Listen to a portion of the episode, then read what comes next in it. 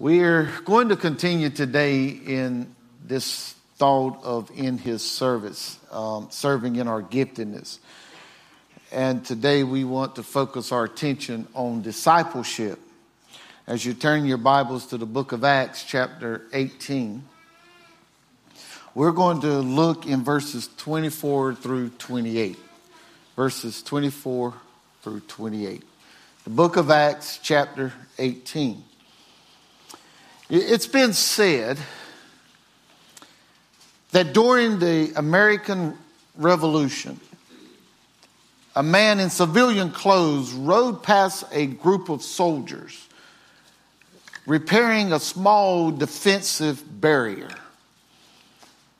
The leader was shouting instructions to them, but he was making no effort whatsoever to help.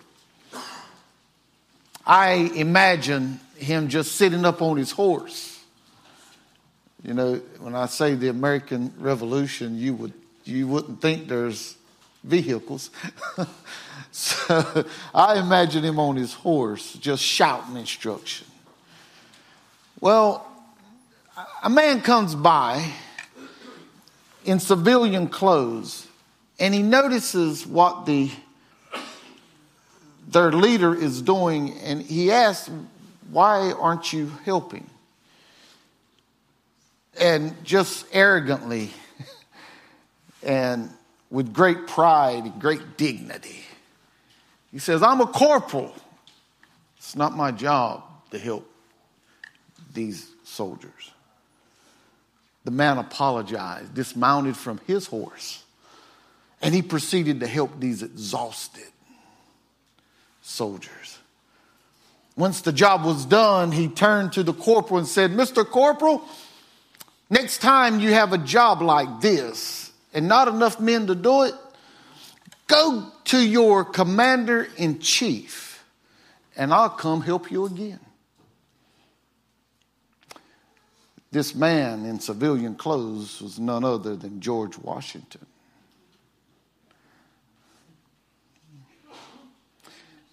I wonder no, I don't. It seems that, that too often we see church acting more like the corporal than the commander in chief. Too often, what we will do is stay away and gaze at a distance, or we'll stand over young converts and we'll critique every move that they make as they're beginning to walk in this newness of life, we want to see what they're doing. We have the tendency to stand back waiting for them to make a mistake or stand over them to criticize and pass judgment upon every effort that they make to be an active part of the church's ministry. They hear things like, Have you been saved long enough to do that? What are you doing? You can't do that. We've never done anything like that before. Have you got the right approval? Oh, I'm, I'm sorry. I'm talking about pastors in Baptist churches. They hear that. N- no. We actually stand over young converts with those things in mind, don't we? How much better would it be for young converts when the church acted more like the commander in chief? When we're willing to get off our high horse and help young converts grow and mature in Christ, not being worried about losing our position.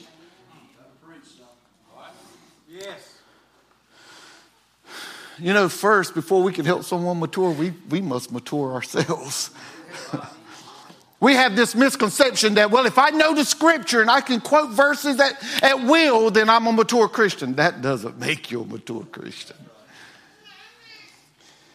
uh, today's passage, what we'll see is a couple, a mature couple who the Apostle Paul had been discipling. They've now become disciple makers. And that is exactly what we're called to do according to Scripture. When we look in this passage in chapter 18, verse 24, the Bible says, Now a certain Jew named Apollos, born at Alexandria, an eloquent man and mighty in the scriptures, came from Ephesus.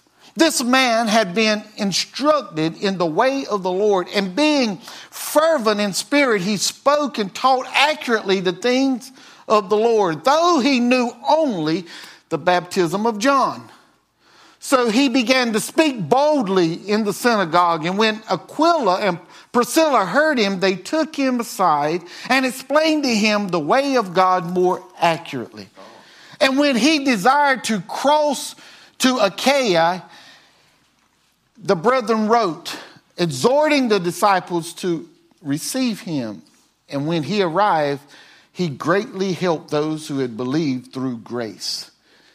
And for he vigorously refuted the Jews publicly, showing from scriptures that Jesus is the Christ.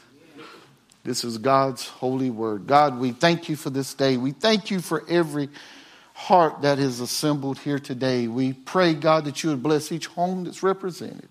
And God, as you move and minister in lives, we, we pray that if there's one with us who doesn't know you through your Son, Jesus Christ, that today, God, the Holy Spirit would sit with them and commune with them and help them see their need for a Savior and reveal that Jesus is the Savior of the world. God, we pray that they would give their life to you this day and God, we pray that we'll rejoice. We'll rejoice and be glad that we were in the house of God. Now, God, as we, in these next few moments, we pray for a fresh anointing, fresh anointing upon myself, a fresh anointing upon this message. And God, we pray you hide me behind the cross and you speak forth to your people. And we'll praise you for all that's accomplished. In Jesus' name we do pray. Amen. For several weeks, we've been focused on serving in our giftedness. Let me stop there. Yesterday, I come out here, yesterday morning, I, I just saw Kylan and the expression on his face, and I, it just come to mind. uh, him and Brother Mike was here, and, and we were talking. I was parked right here from this shelter, right by the road, and I noticed I noticed the just how much our community loves our church. I noticed just what they thought of all the work that we've done here out front. And because somebody had came in and slid their vehicle and, and made a rut and backed up and then drove on the side of the road again sometime this weekend. And uh, really trying to make a mess. You know uh, you know it, you know, first thing in my mind, I'm thinking about how they had the audacity. You know, everybody that's drove down this road knows there's been construction going on, and everybody beyond two hours old knows that grass don't grow to that thickness in two weeks. So whatever was done was done intentionally. we were fixing it and I, I don't know how that rubs you guys, but it rubs me wrong. and I, I, caught myself saying, giving a description of the person that done this. And I looked at Colin and he's just looking at me like, are you really saying that? oh, we get it fixed and we go on. And I caught myself and we're, brother, I called Brother Mike before he got too far out away and he, and told him there was something that we might need. I, I was putting those, trying to keep those uh, cones from falling over. he said, I told Colin you went back inside so you could repent, so he's okay. so,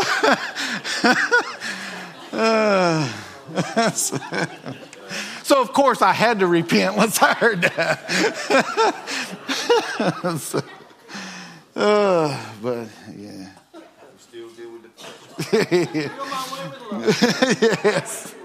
So continue to pray for me. We're in this together. Um, mm. For several weeks, we have focused on serving in our giftedness. We've been sharing the importance of serving to fulfill the purposes of our church. Now, these purposes can be better understood if we remember them as the ministries of our church. Because that's what they are. They're ministries of our church. And in our new members class, we shared that we expect our members to use their giftedness to serve in our church ministries. Now, for the past three weeks, we focused on serving in our worship, our missions, and our evangelism ministries. I'm glad you asked that question, Brother Marcus. I'm glad you asked. While everyone may not have the giftedness to serve in worship, everyone who is a born again Christian can worship. And while everyone is not called to serve as a missionary and everyone will not go on mission trips, we can support those who are gifted with this call in their life. And, and not only can we support them, but we can live our lives out on missions here on earth. We do this in our homes and in our neighborhoods and in our communities. We open our eyes and we, we stop missing the forest for the trees. We start seeing around where needs are and we, we have the gifts and we use our gifts and our abilities and our resources to help meet those needs. That's living a life on mission. And everybody might not be called to be an evangelist. But scripture teaches us that we all can do the work of an evangelist. In 2 Timothy 4 and 5, the Bible says, But you be watchful in all things, endure afflictions, do the work of an evangelist, fulfill the ministry. Well, how is that possible? If I'm not called to be an evangelist. How is it that I'm expected to evangelize? Well, the work of evangelists is simply to share the gospel. And it doesn't have to occur behind one of these. It doesn't have to occur in a foreign land. Uh, it occur, it can occur in homes. It can occur in small groups, neighborhoods, work, schools, convenience stores. It can, it can occur in malls and restaurants and, and anywhere where there's someone who's lost evangelism can take place. And the only gift you need to evangelize is that the Holy Spirit is alive and working in your life. Today, we want to focus on the ministry of discipleship. And we want to just focus on why this is important, why this is an important ministry of our church. Why is it important for each one of us to serve as disciple makers through our giftedness? Well, when the Apostle Paul, when he made his way to Corinth, he was alone. Silas and Timothy had remained in Macedonia to continue ministering the gospel. Soon after Paul arrived in Corinth, he, he met a Jewish couple, Aquila and his wife Priscilla. They were of the same trade as Paul. And I would imagine Paul noticed them and started a conversation that, sur- that was surrounded this trade, this tent making business that they had. But if Paul being Paul and what we know of him from scripture, I also imagine that very soon the conversation turned to the gospel. He, uh, he got the talking with them, made them comfortable when he was able to relate with them about something that they'd done. And then he was able to share the gospel or, or talk, have a gospel conversation with them. It appears from there they invited Paul to lodge with them during his time in Corinth. So he accepted their offer and he worked along with them making tents. Now it appears to me that Paul didn't just keep company with Aquila and Priscilla, but he discipled them as well. It seems that he helped them to not only know how to rightly divide the truth of the gospel, but they were able to understand the gospel in such a way that they were able to help others understand the gospel more clearly. So, what took place here is that the Apostle Paul sharpened Aquila and Priscilla. Discipleship is important because we all need to be sharpened. The Bible tells us that iron sharpens iron. In Proverbs 27 and 17, it says, As iron sharpens iron, so man sharpens the countenance of his friend. So we find that it is important, it is wise for us to sharpen one another. So when the apostle returned back to Antioch, he left Aquila and Priscilla in Ephesus, and there they encountered this certain Jew by the name of Apollos. Uh, to some reading this passage and reading the description of Apollos, you would wonder why would he need to be sharpened. But uh, notice what, how he is described. Not only is he from Alexandria, but he was an eloquent man. He was mighty in the scriptures. In other words, he was a trained man, a formally trained man in the law and the prophets. He wasn't just trained in the law and the prophets, but he was trained in how to speak well. You know, you can be trained in how to speak. Uh, if I'd have known what I'm doing now, I wouldn't have been a, a park and recreation major in school. I'd have been a, I'd have been a communications major because I would be able to speak better having took those classes. Here, this man had been trained in how to speak clearly, how to speak passionately, how to speak well. And he was trained in the law and in the prophets. So the Bible says that he was fervent in spirit. In other words, he had a great zeal, he had a great passion for what he shared. I wonder sometimes if you understand that, that I'm not trying to be mean spirited anytime that I preach and that it's just passion overflowing. I'm assuming you understand that because I've been here for 18 years and you haven't, you haven't yelled at me about yelling at you, but you realize it's just passion over what's being shared. And here, uh, Apollos had this kind of passion. So we may wonder, why would he need to be sharpened? This man's well trained. And here's a, a couple who have just become believers. And now they're sharing the gospel. And they have the audacity to share with a trained man the gospel. Well, it's simple. It's simple in why he needed to be sharpened. His understanding of the scriptures only went so far. He was missing a lot as it pertained to the truth of the gospel. Verse 25 says that he only knew the baptism of John. So he didn't know the whole gospel story. And with with his knowledge and his skill set and all the potential and promise that he had, Apollos still needed to be sharpened with the truth of the gospel. He needed to know more than, than John's message to repent for the kingdom of heaven is at hand. He needed to know more than John's message that the promised Messiah was coming. He needed to know that the promised Messiah had already come. He needed to know more than the one who was preferred before, who was, who come after him was preferred before him. In other words, Apollos, he needed to be sharpened. He, he needed, as the late Paul Harvey would have said, the rest of the story.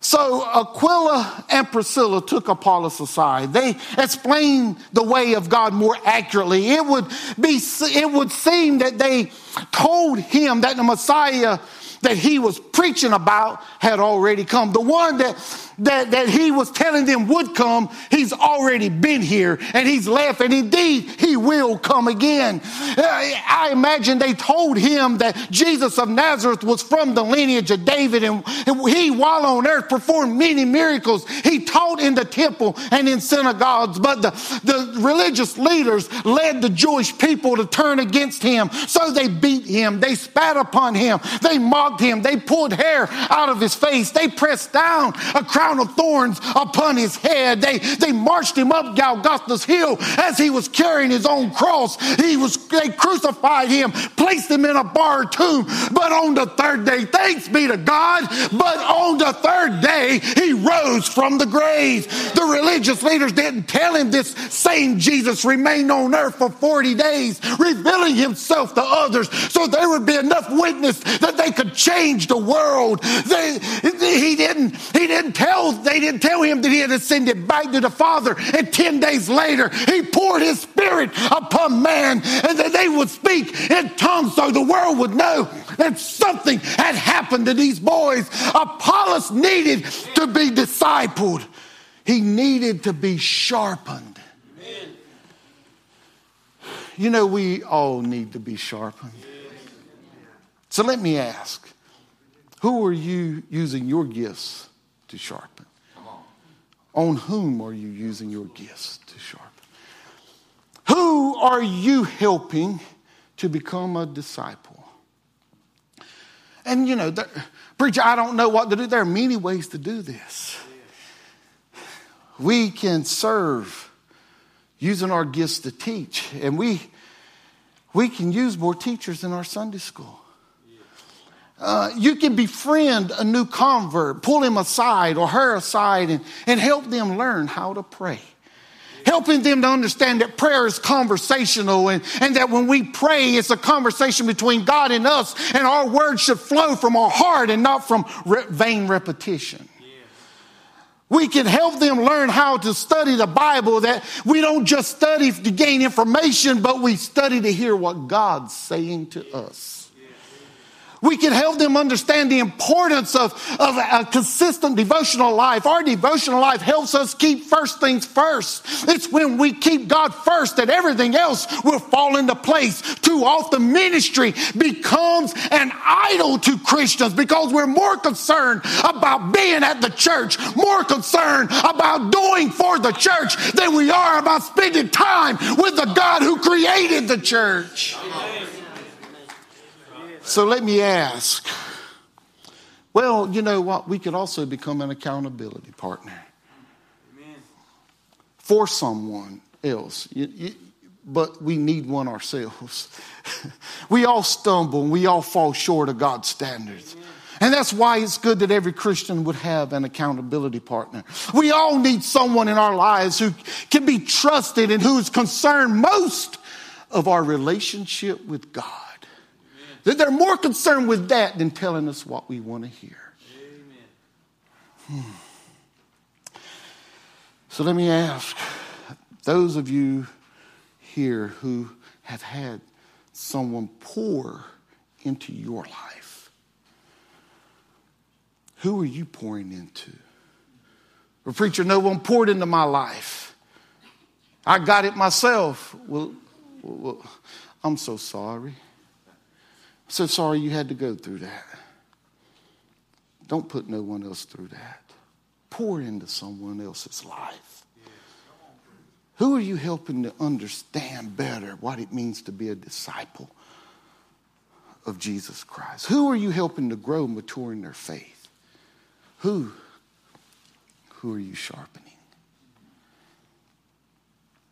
Yes, it's discipleship is important. Not only because we all need to be sharpened, and we all need to be sharpened. Preacher, I've been saved for 60 years. It don't matter. You need to be sharpened.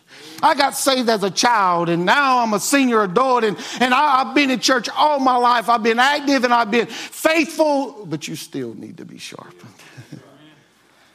Apollos was skilled, eloquent, mighty in the scriptures and he still needed to be sharpened. Yes, we all need to be sharpened, but we also need to fasten our lives together.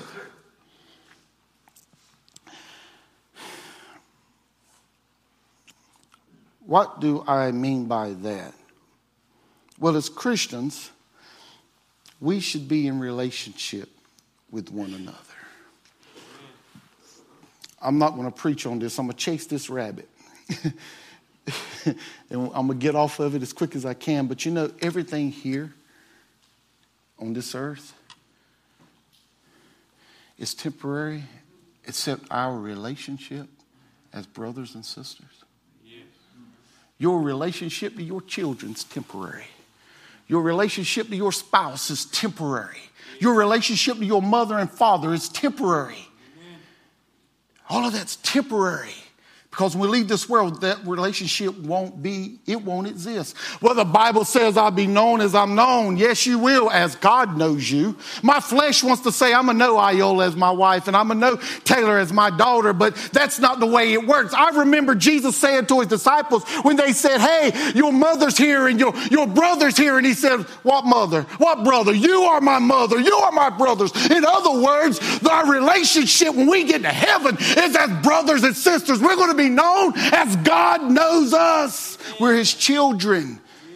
So listen, don't, don't play on the emotions. Don't listen to a preacher who will play on the emotions at a funeral. If you want to see mama again, you need to get saved. Listen, we don't get saved because we want to see mama. We get saved because Jesus died for our sins and, and made a way for us to escape a demon's hell. And we can now be with him for all eternity. That's why we get saved. Listen, our marriage here on earth, it's to be an example of Christ's marriage to the church. And when we leave here, all it's going to matter is He is the husbandman and we are His bride. No marriage in heaven is going to trump that. And no marriage on earth is going to heaven. There's giving in, there's marriage and giving into marriage during the millennial reign, but not in heaven. You'll never find it in Scripture. Now, let me get off that rabbit.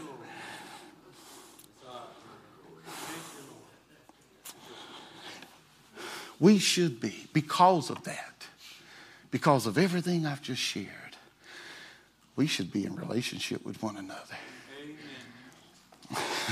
Those of us who've been born again, we are brothers and sisters in Christ, and what binds us and ties us together as a family is not our blood, but it's the blood of Jesus Christ.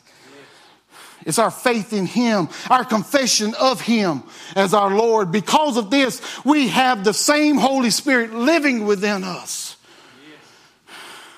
And regardless of what side of the street we, we come from, regardless of what our last name is, regardless of the color of our skin, if we've been saved, we are spiritually reborn into the family of God. Therefore, we are to love one another. And if we love one another, we will fasten our lives together. You know, you know what went to my mind when this Miss Regina was making the announcement? I'm preaching to the choir today. You know, they're already starting to do this. They're wanting to have a, a gathering of the women together so that you can get to know one another. Notice here in Scripture that when Aquila and Priscilla heard Apollos speak, they knew his message was incomplete. The Bible tells us that they took him aside, and at that point, they were determined to fasten their lives with him. They had no desire to berate him, they had no desire to humiliate him. And by taking him aside, this could have meant that they took him to where they were staying. Maybe they invited him to stay with them for a while. Maybe they provided a meal with him. But whatever they did, it seems that they provided an atmosphere to where he could feel safe and cared for. Remember now, he's an eloquent man, mighty in the scriptures. And this couple has the audacity to try to correct him. A formally, formal, a formally trained man. He had been to school for this. In other words, he had been taught by the greatest of teachers. He, like Paul, you know, Paul was formally trained in the, in the law and in the prophets. So was Apollos. But they provided a safe place where they could share with him and he could receive instruction. They fastened their lives to him and he listened as they shared the truth of the gospel. Well, preacher, so and so just won't listen to me. What kind of relationship do you have with them? That's got to be the first question. How did you approach them? Uh, did you approach them condescendingly? Or did you approach them with a genuineness of heart? You know, their lives became so fastened that when Apollos left, that they wrote a letter to the other disciples, encouraging them to receive him and the message that he would now preach. They, he had a successful ministry because Aquila and Priscilla became disciple makers and they fastened their life to Apollos. Most of you, you, you already know this. When I was at Campbell, at their divinity school, my first, my first semester, I ate lunch by myself every day of class.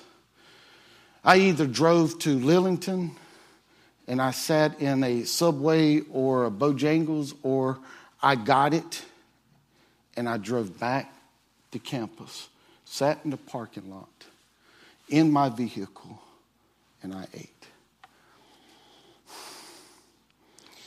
Now, I, you will never catch me in Robeson County eating in a restaurant by myself, unless the person I went there with got up and abruptly left and I hadn't finished. I don't do that. I did it enough that semester. I'd rather eat driving than to sit down in a restaurant by myself.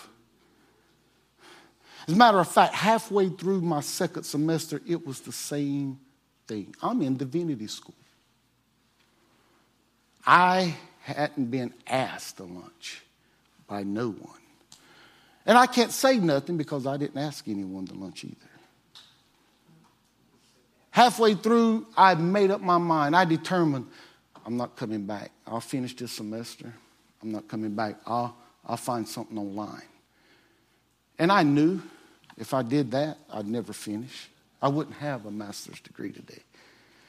And it seems like the very next class session, the next day I had class, this man that I had never met was in this class with me and he approached me and he asked me to lunch. He said, I, I think we might know someone in common. I'm looking at him and thinking, man, I don't know you. I don't know where you're from. I have no idea who we would know in common. I couldn't even tell you at the time what race he was. I, I couldn't tell. I'm sure he couldn't tell with me either. But it was Mark Fields. The person that we had in common, that we knew in common, was Reverend Mike and Miss Quay Cummings. Mark was from Miss Quay's area. He grew up in the same church she was raised in, and he was in their wedding. So, from that point forth, this preacher from Benson Pentecostal Holiness Church and myself, we fastened our lives together. We ate lunch together. We studied together. We done research together. The only things that I knew we had in common was that we both loved the gospel ministry and we both loved the Lord. I mean, we, we were different. There were a lot of things different about us. The only other thing that I knew uh, shortly after meeting him that we had in common, we were the only two Native Americans in the divinity school. But there were some differences about us. He's Coharie, I'm Lumbee.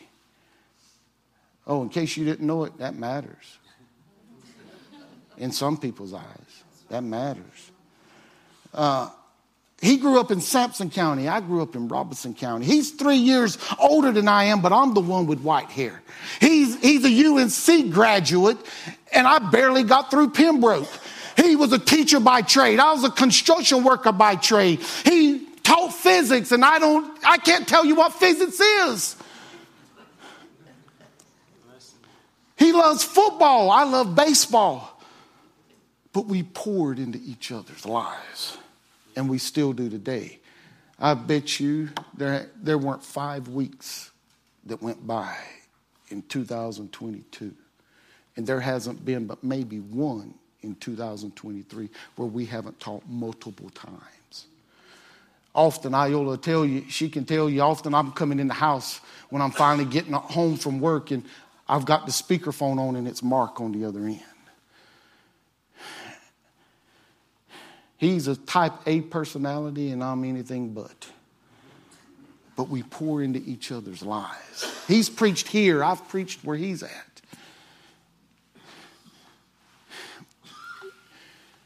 And we're still pouring in each other's life. I don't know where I'd be. I don't know if I'd still be here if I didn't have someone like him pouring into my life. How many of us, really, how many of us have we have fastened our lives together for the purpose of instructing and encouraging each other? Personally, I, I believe we have an excellent Sunday school here. I think we have excellent Sunday school teachers, but we can use more. We can use more teachers. Teaching the scriptures is a major part of Sunday school, but that shouldn't be all that Sunday school is. Amen. Stay with me here. If that's all it is, then we're not fastening our lives together if we're only meeting for 45 minutes to an hour once a week yes. just to t- learn history from Scripture. We need to be learning how to apply the scripture and to live out the scriptures together. So the real question is how much are you doing outside of Sunday morning's meetings? Our Sunday school classes should be a time of fellowship together to really get to know one another where we get where we take time in someone's home or in a restaurant and we have a meal over gospel conversation. If you're having a meal and you're just laughing and shooting the breeze, it's just a social hour. I'm talking about having a meal over gospel conversation. Yes. Really intentionally trying to disciple one another. I wonder how often is our Sunday school classes taking time to do missions together? What do you mean, preacher? Maybe, maybe, just maybe. You know, it's okay you got my permission. If it's not, if the deacons are upset, then let me know about it. Just let me know about it. I might not be able to fix it, but I can leave if they, if they don't want to agree with me. Because this is important. This is a hill I'm willing to live and die on. You don't have to do Sunday school in this building. You can go to, to a nursing home or a facility where some of our shut-ins are out. You go to someone's home and do Sunday school there. I would encourage you, go a little early. It don't have to start at 10. Go at 9.30. Go at a quarter till. Meet there. Take the bus if you need to. Meet there. Have Sunday school. Bless their hearts and you receive a blessing and come back and let's worship together. That's missions together. Sunday school classes should be evangelizing together. Go together to someone who come to your class who doesn't know the Lord and haven't been in a while. Go to their home and, and just have a gospel conversation with them or just meet together to, to, to go to homes of people who are, that you're concerned about or your Sunday school class is concerned about. It's easier to do with a little group than it is with one by themselves. Amen. So just join together and do it. Do life together. Sunday school classes should plan nights of worship together, whether it's going to another church for their worship service or going to a singing or going to a concert or to a drama fest. There should be some way that you get together, that you enjoy each other's company enough that you want to go worship together. Our youth did it just a couple weeks ago and there were some other ladies who got together and they went along with them. Listen, folks, we, we need to do life together Amen. if we want to make an impact yes.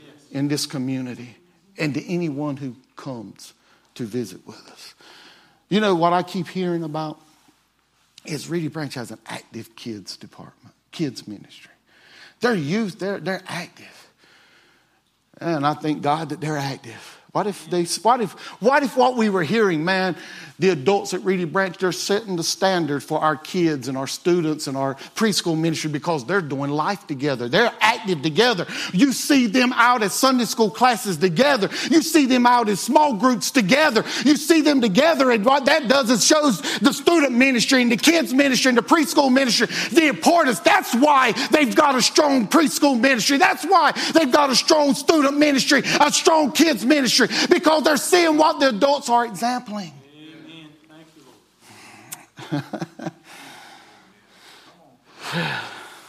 you know, if the reason things like that are important because if you're doing those things, then you're discipling one another.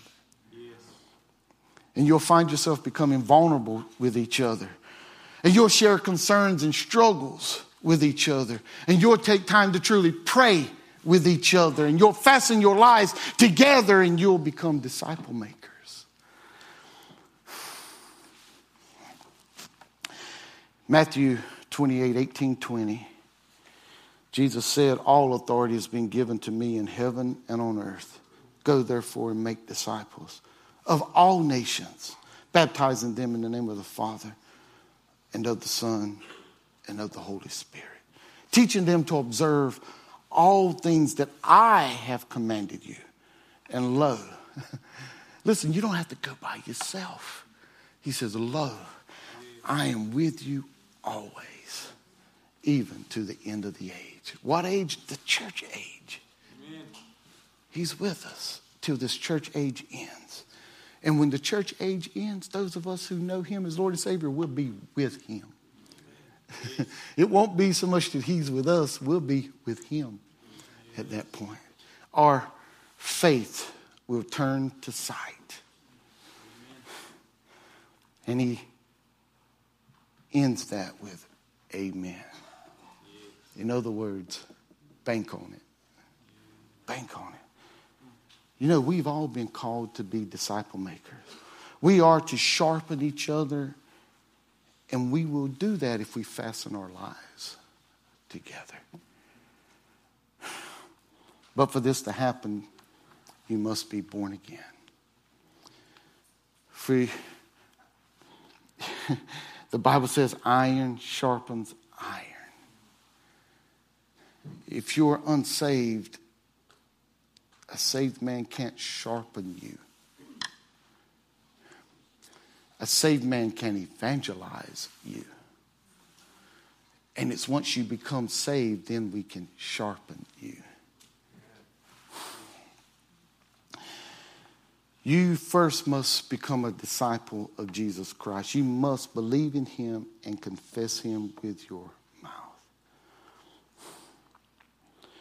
Today, you can become a follower of Jesus. And through the gifts in this church, I pray that we would help you to become a disciple of Jesus Christ so you can reach your full kingdom potential so that you can help us accomplish the ministries that God has called us as a church to fulfill. Every head bowed, every eye closed. As they come to prepare this song of invitation.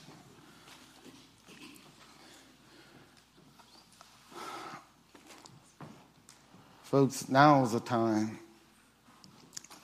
to really commit to the Lord that you're going to, that we, you, that we are going to do more together. That we'll find a way, whether it's once a month, once a quarter, once a week, that we'll find ways to do more together than we've ever done. Pray that in 2023, we got nine more months and another week and a half. We, we can do so much more. I pray that God would use us to speak to this lost community and the communities that we live in. You know, with pride, they ask me where I stay. Man, we never see you. I'm always in Fairmont. I'm able to say that because this is where I want to spend my life doing ministry. My prayer is that God would lead me here to do ministry with you. So let us do ministry together. And you who are here today and you don't know Jesus as your Savior, you've wandered away and you find you're far away from Him. Oh, today would be a good day to confess to Him that He is Lord, that Jesus Christ is Lord, that He is the Son of the living God, that He gave His life to ransom the world. He paid the penalty of sin. He arose from the grave to give us victory, and He's back with the Father, pleading our case and preparing to come and receive us unto Himself. And today I receive Him as my Savior. You know, if you believe this in your heart and you're willing to confess this with your mouth, why don't you come and tell me that the Lord has saved you? You know, as they begin singing and as you're coming, we're going to pray. As you're coming, we're going to pray. That God's Spirit would empower you, release you to come and just share with us that Jesus is your Savior.